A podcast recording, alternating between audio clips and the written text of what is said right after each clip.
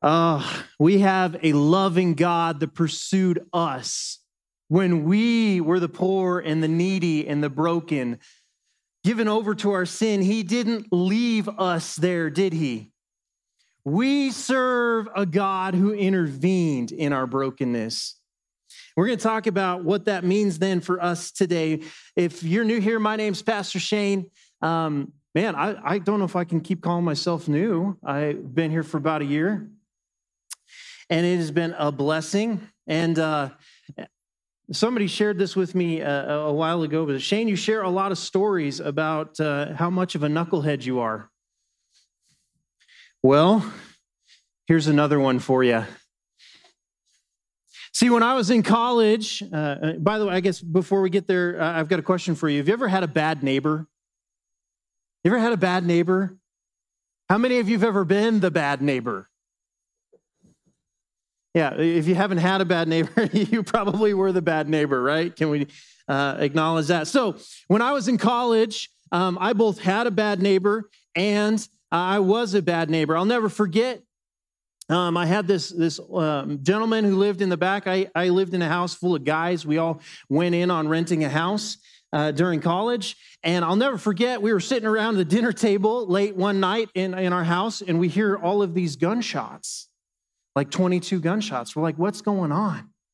And we go out and we look outside and we see like all of these pets that have been shot, like cats and, and dogs. And, and we're like, what in the world is going on? And so we go out and we kind of investigate and we kind of knew that there was this really cantankerous guy who really liked weapons and guns. And so we, we just kind of assumed that this was probably this guy. Like, that's a bad neighbor. Can we agree on that? The neighbor that shoots everybody's pet is kind of a bad neighbor. And so uh, we we didn't take much of a liking to this guy. And I remember uh, back in the day, I decided I was going to be a rock star. Again, knucklehead. So just you know, God saved me by grace. And so we had this thing called a garage band. And uh, we thought that the louder you were, that meant the better you were. And so we would have practice every night about nine o'clock just so we could play mel- melodious music for our neighbor who killed pets. And thus started the neighborhood warfare. Okay. He viewed us as bad neighbors and he called the cops on us, get this, for noise violations a, a total of 32 times. But our neighbor neighborhood kind of suffered the consequences of us both being bad neighbors. You can imagine. But I see, I think a lot of us today need to understand that we live in the context of other people, don't we? And there's a sense that, that we live in a community. We live here in Riverton, yes. We live here in Fremont County, yes. We live in the state of Wyoming, and we can continue to uh, expound on those boundaries, and we have a whole set of neighbors, whether we like them or not. Amen? And so we need to operate with this idea that we don't live in a box. We're not just individuals going through our own little life, but that our lives and how we live our lives affect the other people around us. And so when our lives are changed by Jesus, there should be some ripples that even our neighbors notice. This is what I would like to call for us today outreach. The ripples of when we have a relationship with Jesus, it changes how we view our world and how we live in it. Many of, us, many of you know we've been going through a series this summer about what is the purpose of the church. What's the purpose of the church? We don't get to choose our mission, I heard a guy say one time, because our mission was given to us by Jesus himself. You guys know what that mission is? I'm going to repeat it every time until you guys are so tired of hearing it from me. It is the Great Commission. Go therefore into the world, baptizing in the name of the Father, the Son, and the Holy Spirit, teaching them all that I commanded you. And so we need to be a people who go and we make disciples. We make disciples. And so that is the, the mission of the church. Now, the question for us this summer that we've been trying to uh, understand a little better is how do we make disciples. And we're calling it our scope. What is the aim of our church? What is the scope of our church, the influence that we have? And so here is our vision for making disciples in Fremont County. We want to be a church about the book, amen? The Bible. We want to know the Word of God. We want to live the Word of God. We want to speak the Word of God. We want to study it and be centered around the Word of God, Scripture. And man, we have had a wonderful time talking about community, haven't we? How are you doing at practicing those one another's, the prescriptions that Jesus has given us to become the church when we love one another? And the inevitable then place that that leads us is that we would love one another in such a way that that tends to do what? Overflows into our community. And that's what we're going to talk about today. We're going to talk about outreach. Outreach. Um, church, we want to be a uh, uh, we want to be a people that meet together for the sake of Jesus in such a way that it affects the people around us, the community around us. We're going to be in a passage, Luke 10. So if you got your Bibles, turn to Luke 10. We're going to be in verses 25 through 37. This is a passage I think many of you maybe are familiar with. You've heard of the story of the Good Samaritan, yes? If you haven't, that's okay. And as you're turning there to Luke 10, 25 through 37, I just want to kind of set the stage for the context that happens before we get to our passage. We see Jesus just sent 72 of his disciples out, and there was an incredible work of God. He sent them out two by two, and demons were exorcised, people were healed, people's well being was addressed, and they all went out building the kingdom two by two. And so there was this great work of God as he sent the 72 out, and they come in, and the, and their, the disciples are like, Whoa, this is amazing the oppressed, the broken, they're all being lifted up.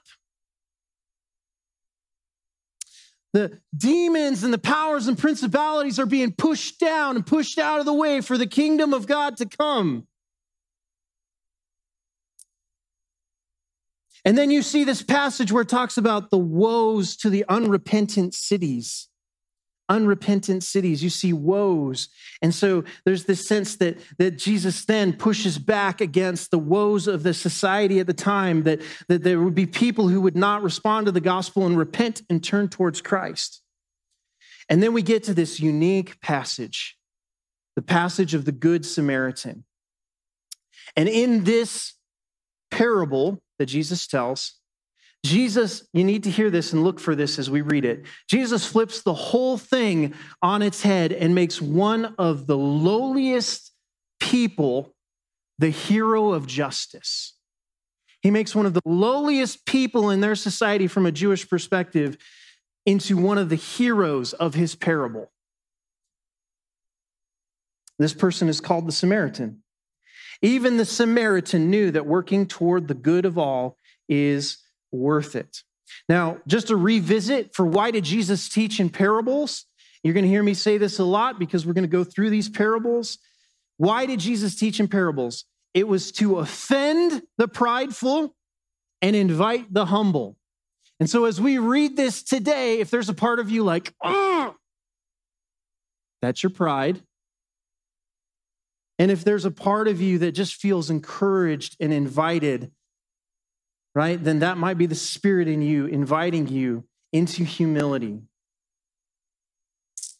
The big idea then from the Good Samaritan as we get into it is outreach. And when I ask, when I say the word outreach, what comes to mind? Just shout it out. What are some things that come to mind when I when I say outreach? Evangelism, certainly a part of that. What comes to mind? Outreach. Hugs. it reaching out, yeah, hugs. What else? Meeting people's needs. So there's this idea as, as I studied this week, just preparing for outreach, there's this idea of this thing called justice.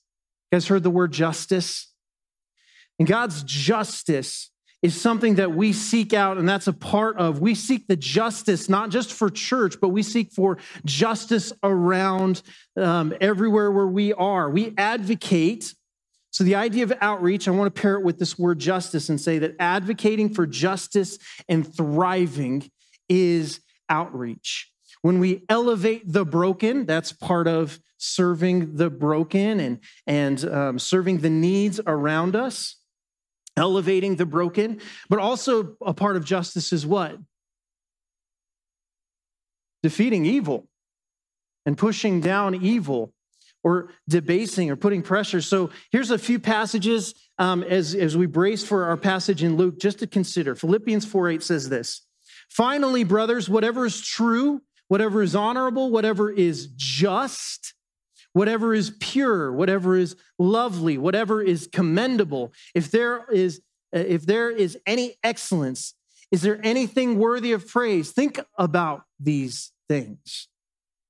What you have learned and received and heard and seen in me, practice these things. Everybody say that with me. Practice these things, and the God of peace will be with you. We have another passage, Isaiah 117 as we think about this concept of justice, it says, Isaiah 117, learn to do good, seek justice, correct oppression, bring justice to the fatherless, and plead the widow's cause. This is something that God was telling Israel to do. And so, would you say that those are all things that have to do with being a good neighbor, seeking the justice for the community surrounding us. And so we need to understand the concept of justice, and, and Jesus is going to illustrate that in this, in this passage. So let's go ahead and read it together. And behold, a lawyer stood up to put him to the test. Now we know it's never a good idea to try to put Jesus to the test, saying, Teacher, what shall I do to inherit eternal life? He said to him, What is written in the law?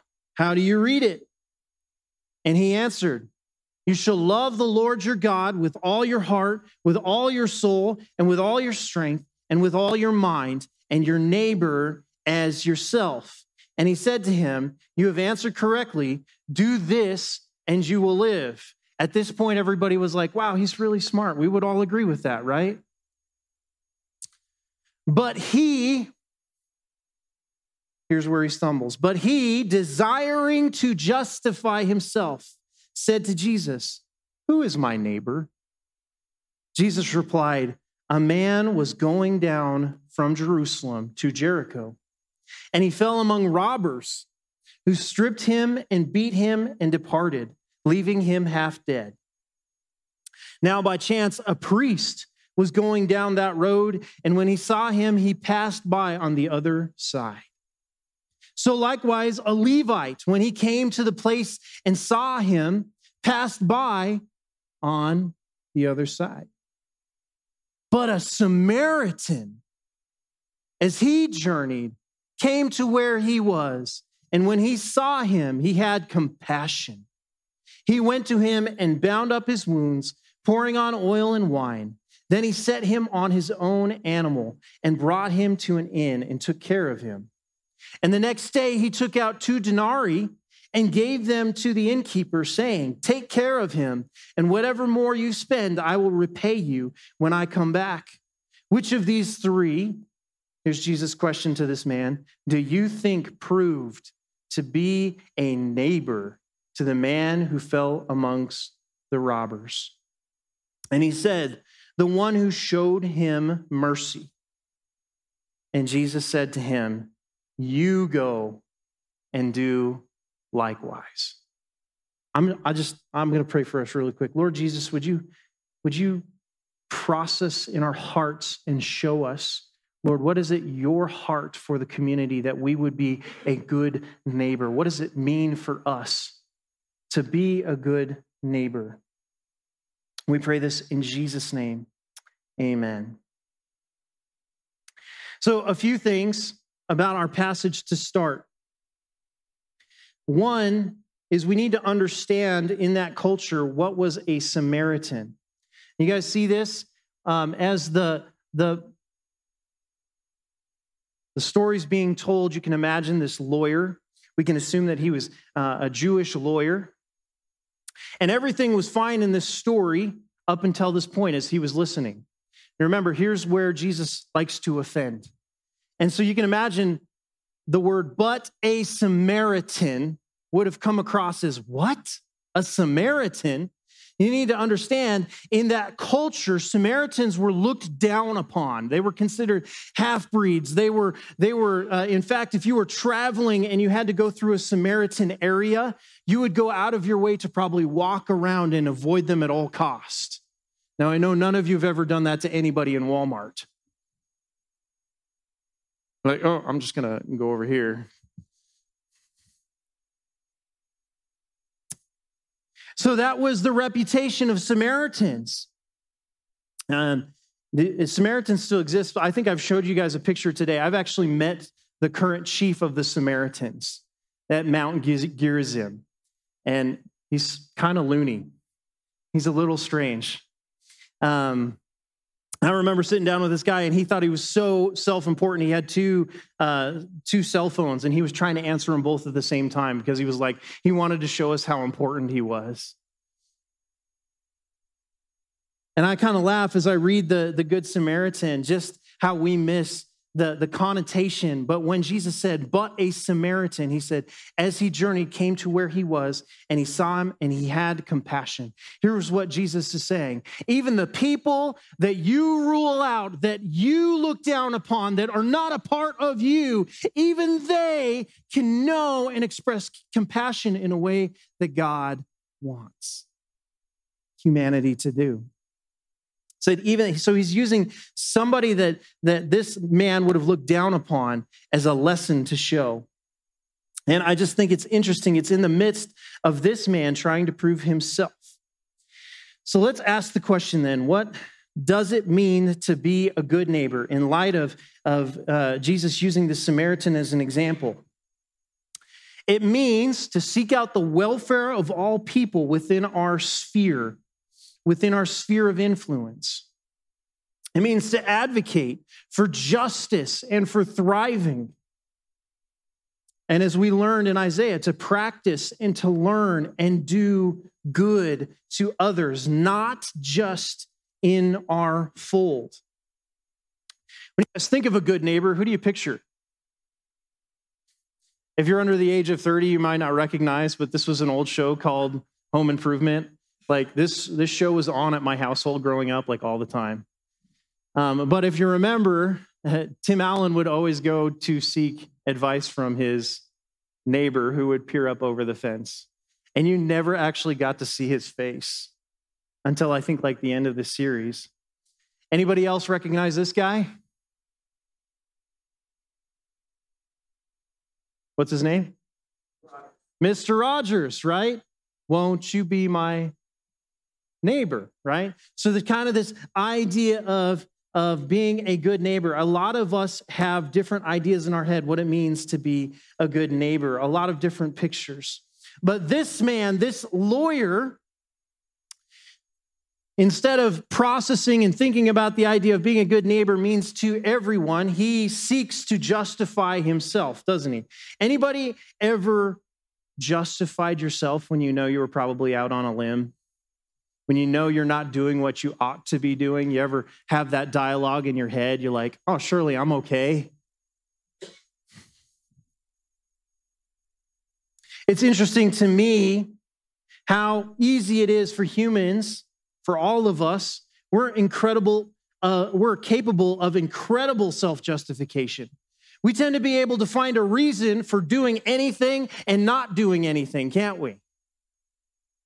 How many of you have that dialogue when you're reading scripture and it's starting to read you and you start justifying? Well, because of my circumstances, Lord, I can't do this.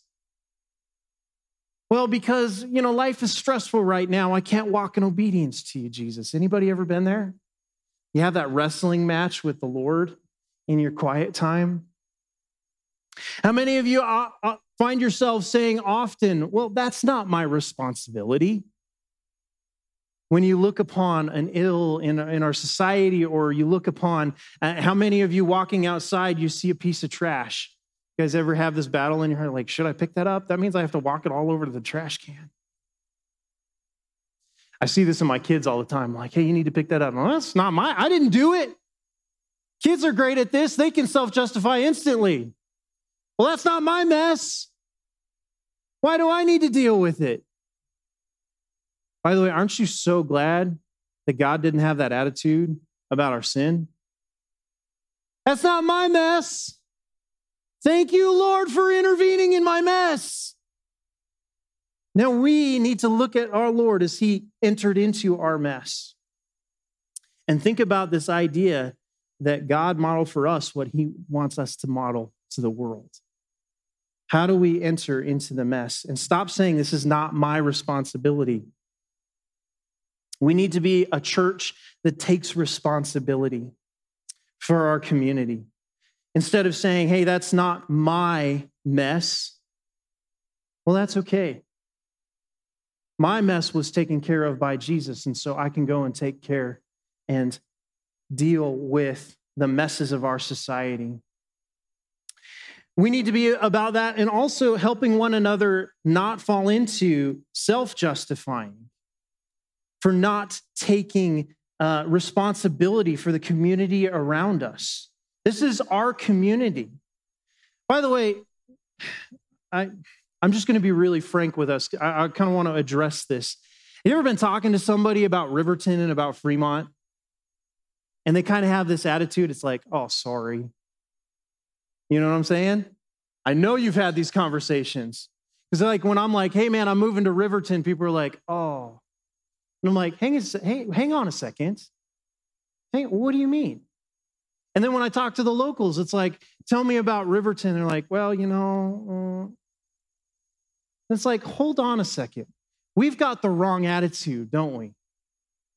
The people of Christ need to come in and take responsibility, not just be like, oh, we just kind of put up with the way that it is. But Jesus has equipped us and given us every good gifting to walk in this world and to change the atmosphere. You know that song that we sang, Build Your Kingdom Here? There was a time where Christians could set the atmosphere. Instead, we've started to let the world tell us that we're defeated instead of listening to Jesus who said we're victorious because of what he did on the cross. And so we need to walk and recover this reputation of Riverton. Amen, church? What if we started saying, hey, we're not just going to sink our heads in the sand, but we're going to start working for the benefit of our community? We're going to take responsibility. Deuteronomy 16, 19 through 20 says, You shall not pervert justice. When you justify your reasons for not taking an active investment in the community around you, I wonder, are we perverting God's justice? You shall not show partiality and you shall not accept a bribe. So, partiality, if you know, is like picking favorites. That's where you're like, I'm just going to help this type of person. I'm just going to help people who are like me. Any of you ever said that? Well, I'm, I'm, here's a self justification. You know, they're from a different culture. They don't have the same values. They don't even like the same football team that I like. I mean, Myron and I can serve in the same church, and he likes the Seahawks. but there's this sense, right, that we can't show partiality or justify that, you know, it's like, I'm not going to meet with Myron today because he's a Seahawks fan. Like, I'm not going to hold that against him. But you see what I'm saying? You see what I'm saying? That there's this sense that, that we need to be able to sit down and serve a community that's not always like us or has the same values. That's outreach. And church, we got to stop justifying ourselves for not doing something.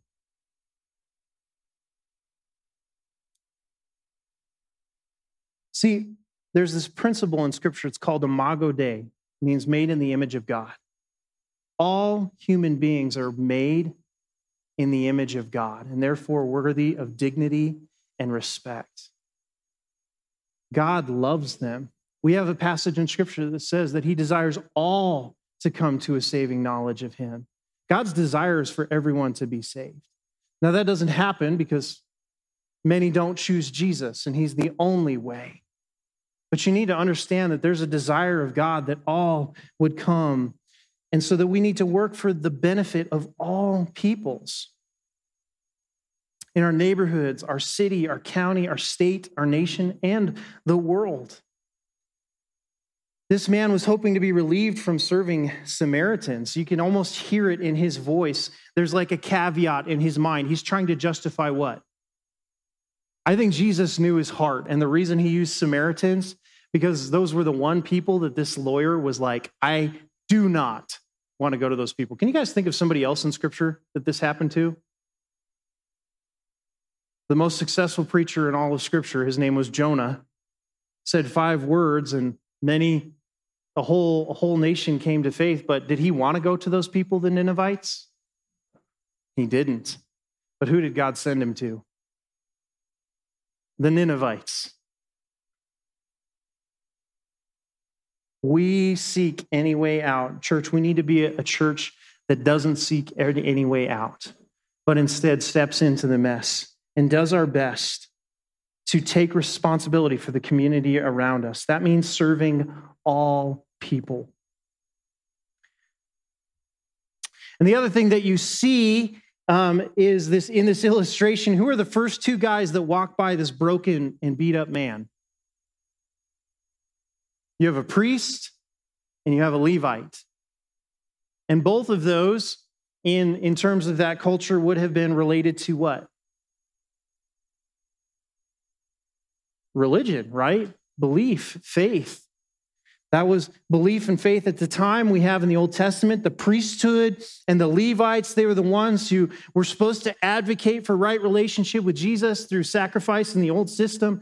And so there's this idea that the very ones who are supposed to be the hands and feet of God to humanity do what?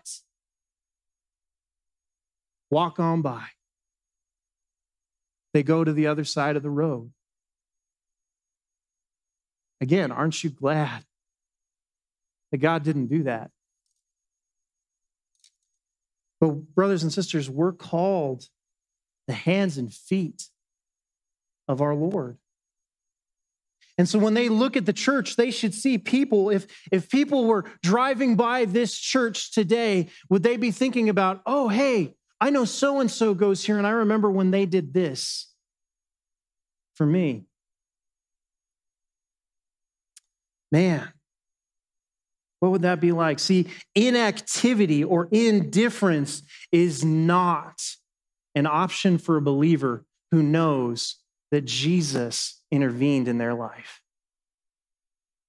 indifference. We cannot be guilty of inactivity. See, we have in James 127, one of the most in your face challenging books in the Bible says, religion that is pure and undefiled before God the Father is this to visit orphans and widows in their affliction and to keep oneself unstained from the world. Does that sound like indifference? That sounds like Man, you have to go to somebody in affliction. You have to go to the broken. We don't just come here on Sunday, live a safe little life, go back to our house and set up our security walls and just live life in those two arenas. We have to be a people that go intentionally to the broken. Because, by the way, is that natural for us in our habits and our rhythms? No, man, it's like I got to take care of numero uno. I got to go to work. I got to keep my kids fed. And there's this sense that, that we become indifferent. And you know, there's kind of this concept, and maybe some of you have heard this idea of sin of omission. Many of us think when we think of the word sin, we think of it entirely in concepts of sin of commission, meaning that you do something evil. But sin of omission is also sin. sin of omission is when you don't do what God created you to do. This is why all of us are sin. What were we all created to do? To glorify God and enjoy Him forever. Right? To glorify God and enjoy Him forever. We were created to do that. So when we break from that purpose, we're guilty of sin. We were created, our highest satisfaction, our highest joy, we were created to enjoy God to the max and to glorify Him. And so when we break from that, that's sin of omission. But also, when we stick our head in the sand and we close our ears and we try to ignore the perils and the ills of our society, are we guilty of sin of omission? I wonder. Now, thank goodness that God forgives us of our sins. He's faithful and just to forgive us, but that doesn't give us a license to continue to walk in indifference.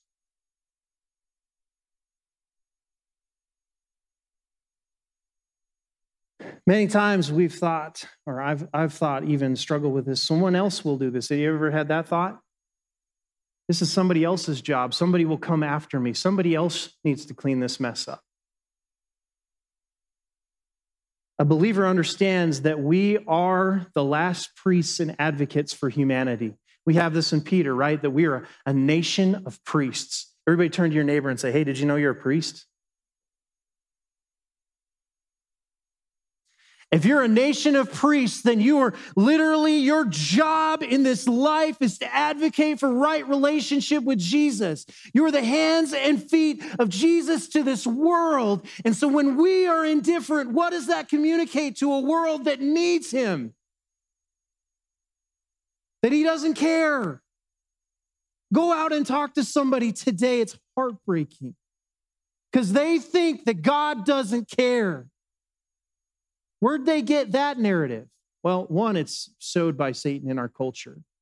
But two, too often, that's what Christians have been to them indifferent. There is literally no one else but Christians to stand in the gap.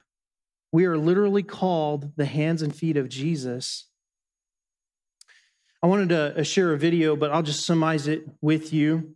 Uh, it's by a, a man I'm going to brutalize his name, Martin Nicoller. And he has this saying that he, um, during World War II, as Germany began to rise in power in Germany, which, by the way, had quite a powerful grouping of Christianity, a church that operated under the rise of Hitler. And he says, First they came for the people I didn't like, and I said nothing. And then they came for me, and there was no one else to advocate for me. That's my summary. That's because it always starts, brothers and sisters, with indifference, with inactivity, to going to the other side when we see the brokenness. God offers us immense grace, but we ought not abuse God's grace. This is where a man who was in that time of World War II, Bonhoeffer, Dietrich Bonhoeffer, he called this cheap grace, a grace that doesn't transform our lives. How could we look upon the cross of Christ and not be, and we sang about this, not being motivated to do something, to do something. So, sin of omission, we often think it's someone else's job.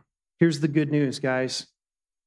When we gaze, or as we've been talking about this, when we behold Christ, it transforms us from the inside out and it gives us compassion and a heart. We live in a fallen world. Can we agree upon that? And like this man beaten on the side of the road, is there a time that, that all of us have felt beaten by this world? We've all experienced the consequences of sin. Not one of us here. So we can relate to the, this idea of the beaten man. We've been beaten down. We face pain. We faced illness. Those are all consequences of sin. We have been beaten, but Jesus, instead of walking on the other side, came to us and offered us the way, the truth. Through him and his death on the cross, he made us right with God. That was intentional. So we live by looking at a grace that sparks compassion for all peoples. We are all facing the greatest plight to humanity, the consequences of our sin and rebellion against God. It affects all of us.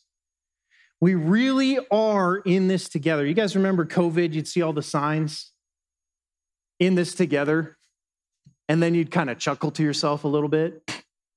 How's that one working out? Right? Were we in it together or did we devolve? And did we just kind of implode on each other? It happened, didn't it? But there's this sense that under the plight of sin, which we all add to, that we're in this together. In fact, Paul understood that once a Christian, the only thing that keeps us from wanting to get to Jesus as quickly as possible is to bring as many people with us as we can. I, I always come back to Philippians 1 20 through 26. Let me read this to you. But this was Paul's mentality about life today. As it is my eager expectation and hope that I will not be at all ashamed, but that with full courage, now as always, Christ will be honored in my body, whether by life or by death. For to me to live is Christ and die, and to die is gain.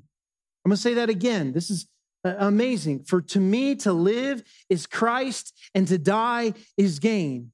If I am to live in the flesh, everybody pinch yourself, we're all living in the flesh. These are our fleshly bodies. That means fruitful labor for me.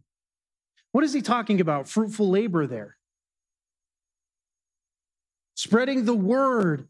And spreading the word, by the way, as I think about this, there's this maybe false dynamic where it's like we have to do good things and work for the benefit of humanity, and, and uh, that has to be separate from our evangelism. But the, the Bible tells us those two things ought not be separated. We share the gospel in word and in deed. We share it in word and in deed. So if you have deeds without the word of God, you have social justice apart from God, which does no good for eternity. But if you have the word without the deeds, you have hypocrites that have no power in this world. Yet which I shall choose, I cannot tell. This is Paul again speaking. I am hard pressed between the two. My desire is to depart and be with Christ. Can I get an amen? Oh, I can't wait for that day. For that is far better. Paul gets it. It's so much better for me to be with Jesus. I want to be so heavenly minded that I just forget about this life, but he doesn't. See, he sees something and it continues. But to remain in the flesh is more necessary on your account. On whose account? On your account. He's talking to the Philippians, but also kind of us, right? The apostles, Paul, carried the gospel to people who carried the gospel to people who carried the gospel to people who carried the gospel to us. Convinced of this, I know that I will remain and continue with you all for your progress and joy in the faith, so that in me you may have ample cause to glory in Christ because of my coming to you again.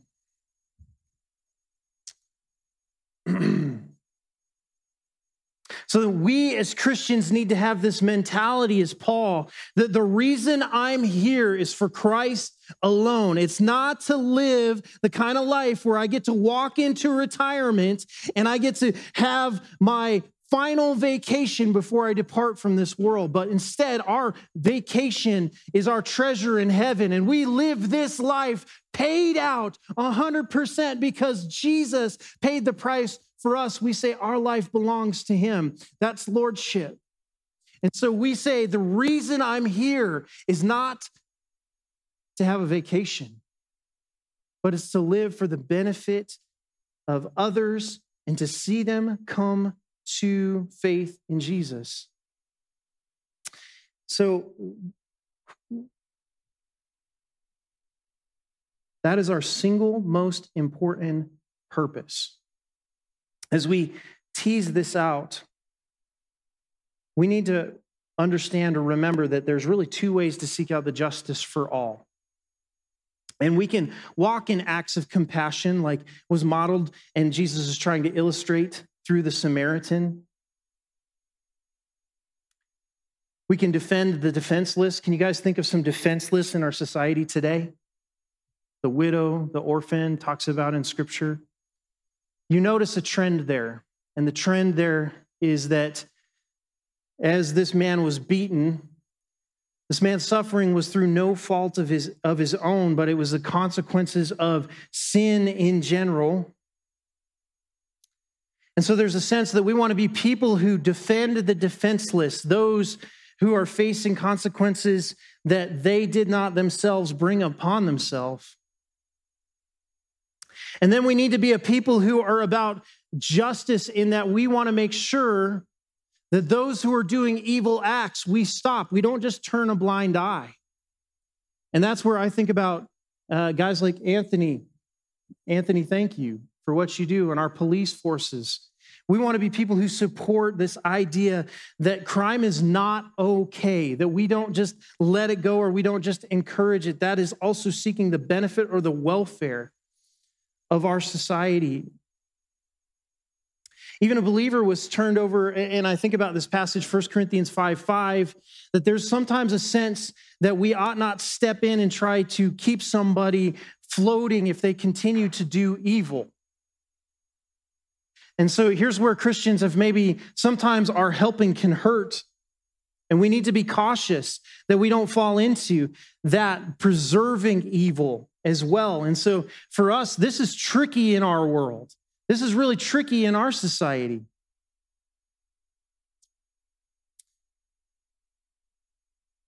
It's really hard to distinguish who should we help, who should we not, how should we help. We need to be people who are thinking about. We got to be cautious that our helping doesn't hurt. And maybe many of us have seen this, but giving free money to people really isn't a solution, is it? Preventing consequences. Many of you have painfully seen this with loved ones. Sometimes they need to face the consequences of their actions. And sometimes the most compassionate thing we can do is pull away, but prayerfully wait for them to come back as a prodigal.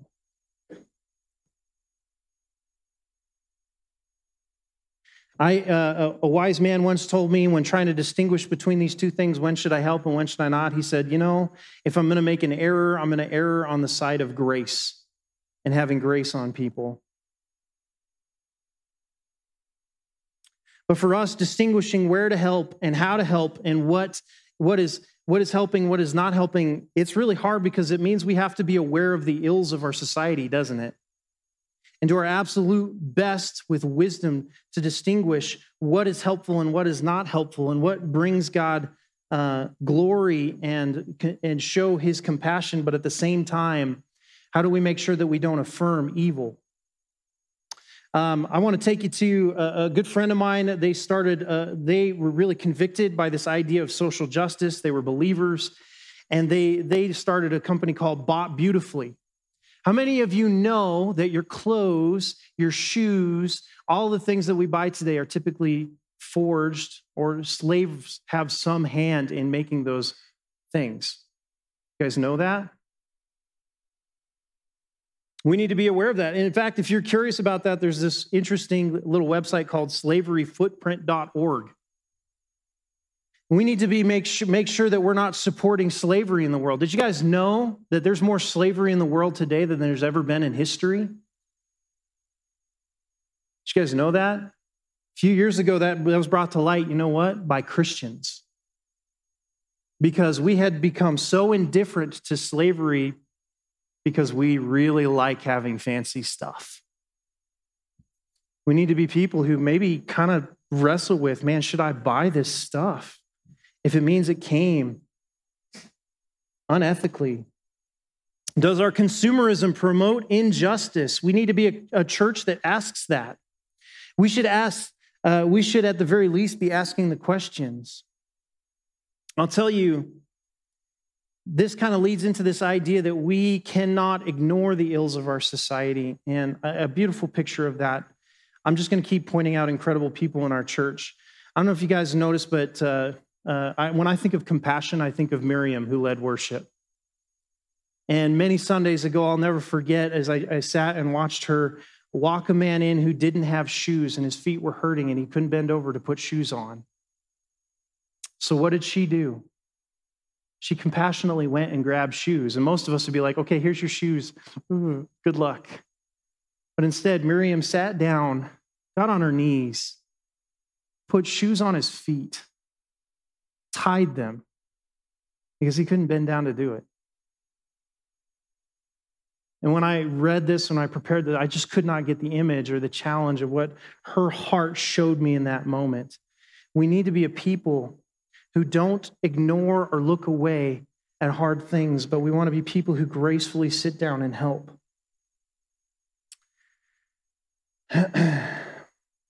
so, as we look across, let's just get real, church. What are some things that, some ills in our society, in our proximity, just even here in Riverton, that we cannot ignore, that we ought not look away, but instead we look and we pray and we ask the Lord, what would you have us do as a church?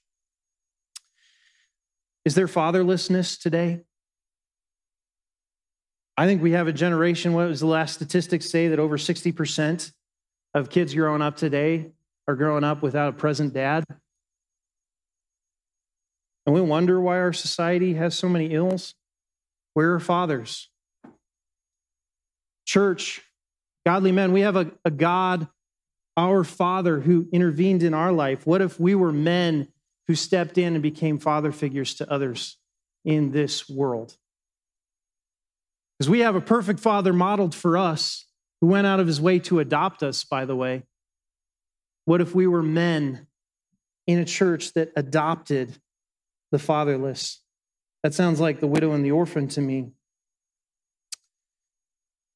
We have divorce and broken families in this, in this city, don't we? Church, I want us to pray. Let's not look away from it, but let's acknowledge there's some serious brokenness in divided families. There's abuse happening in our community that, that we need to be looking at and praying through. How can we, how can we help? We have an over sexualized culture, don't we? Way over sexualized culture. What, what, if, what if instead of the primary teacher of sexuality wasn't just the public schools and it wasn't just our media. But what if the church discipled our kids enough to know what is the beauty that God created sex for? And by the way, also the beauty that God created two different genders to, to, to become. There's a lot of people telling, this world's telling, and, and by the way, the world's discipling kids, I think, better than we are. What if we became disciple makers that taught kids the beauty of what God made us to be? We have drug and alcohol abuse issues in our community, don't we? We can't just ignore that. We can't just look away. We can't just come here on Sunday and lift our hands and worship God, but not see and think and pray, God, what would you have us do? How could we do that? I want to, uh, you know, I've been talking to a few of you and talking about what can we do. We we partner with Set Free Ministry, but also I, I think there's room for us to do some type of drug and alcohol abuse recovery type ministry. I don't know if it's um, celebrate recovery or whatever it is, but we need to be prayerfully seeking. What do we do as a church? There's obviously homelessness, and there's racial tension. Can we just kind of recognize that elephant in the room? There's racial tension, isn't there? So we need to be praying, God, what do we need to do? Not to look away or ignore it. Is there loneliness and suicide in this community? I'll tell you, since I moved here, I've talked to people, and as I've sat down with them, or like over the apartment buildings, or I see people and I, and I see people walking down my street all the time, I ask, Hey, how are you? I don't know you, but I'm just wondering, how are you? And I've seen people multiple occasions just cry because that's the first time somebody's really genuinely asked and wanted to know. Church, what would God have us do to address some of this loneliness? And of course, we have crime in our community, and we all know that, and we grumble about that, and we complain about that. but how are we supporting our officers out there? How do we let them see? How do how do we help with this this crime? I you know again I'm posing different issues that I see that I think we need to pray through. How do we address? There's a man in history called William Wilberforce. Anybody ever heard that name? William Wilberforce. If you haven't, look it up. But William Wilberforce saw an ill in the society of his day. He's a contemporary of George Washington, and that was slavery.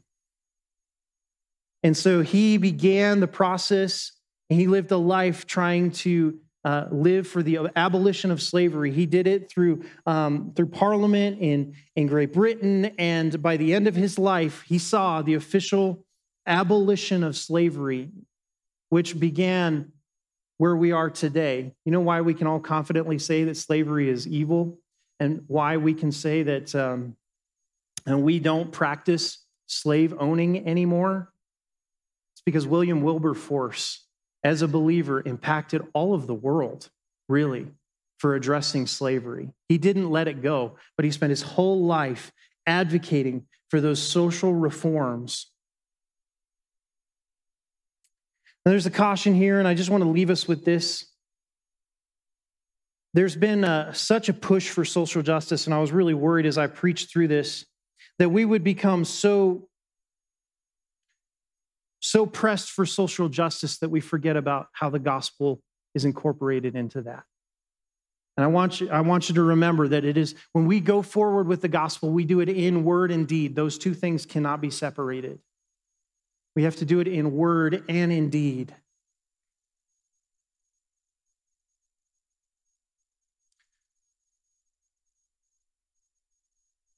So, what for us?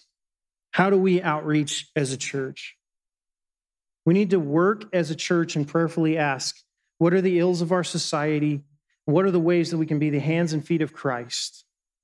We have broken and hurting people in our midst. Are these things that we could do? Are there things that we could do to promote the thriving of all humans in Riverton? Church, are there some things that we could do?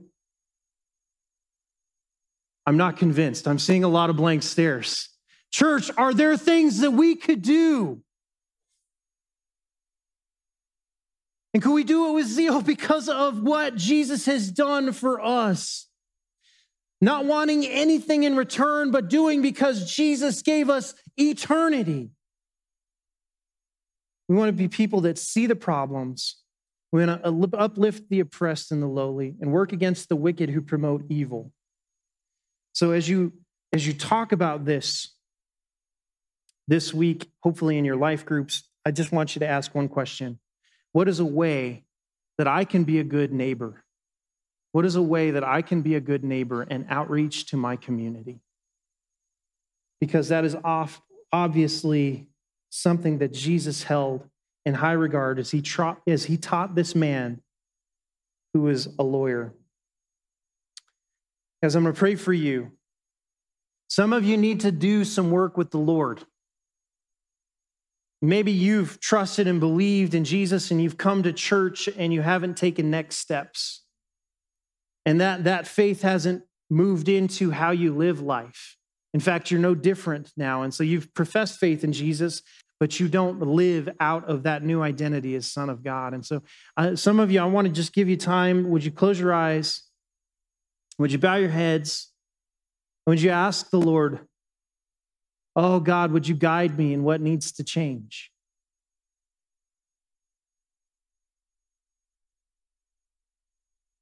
And so, Lord, we as a church come before you now and we just pray. God, we pray that we would stop looking away, that we would let go of our indifference, we'd stop trying to justify not being your hands and feet. And Lord, that today, because of your gospel, we would do something whether it's organized, whether it's individual. Lord Jesus, I pray that there would be a movement out of this church so powerful that this community would feel the ripples of your gospel. And we pray that, Lord, by the power of your Holy Spirit, move us to have your heart. In Jesus' name, amen.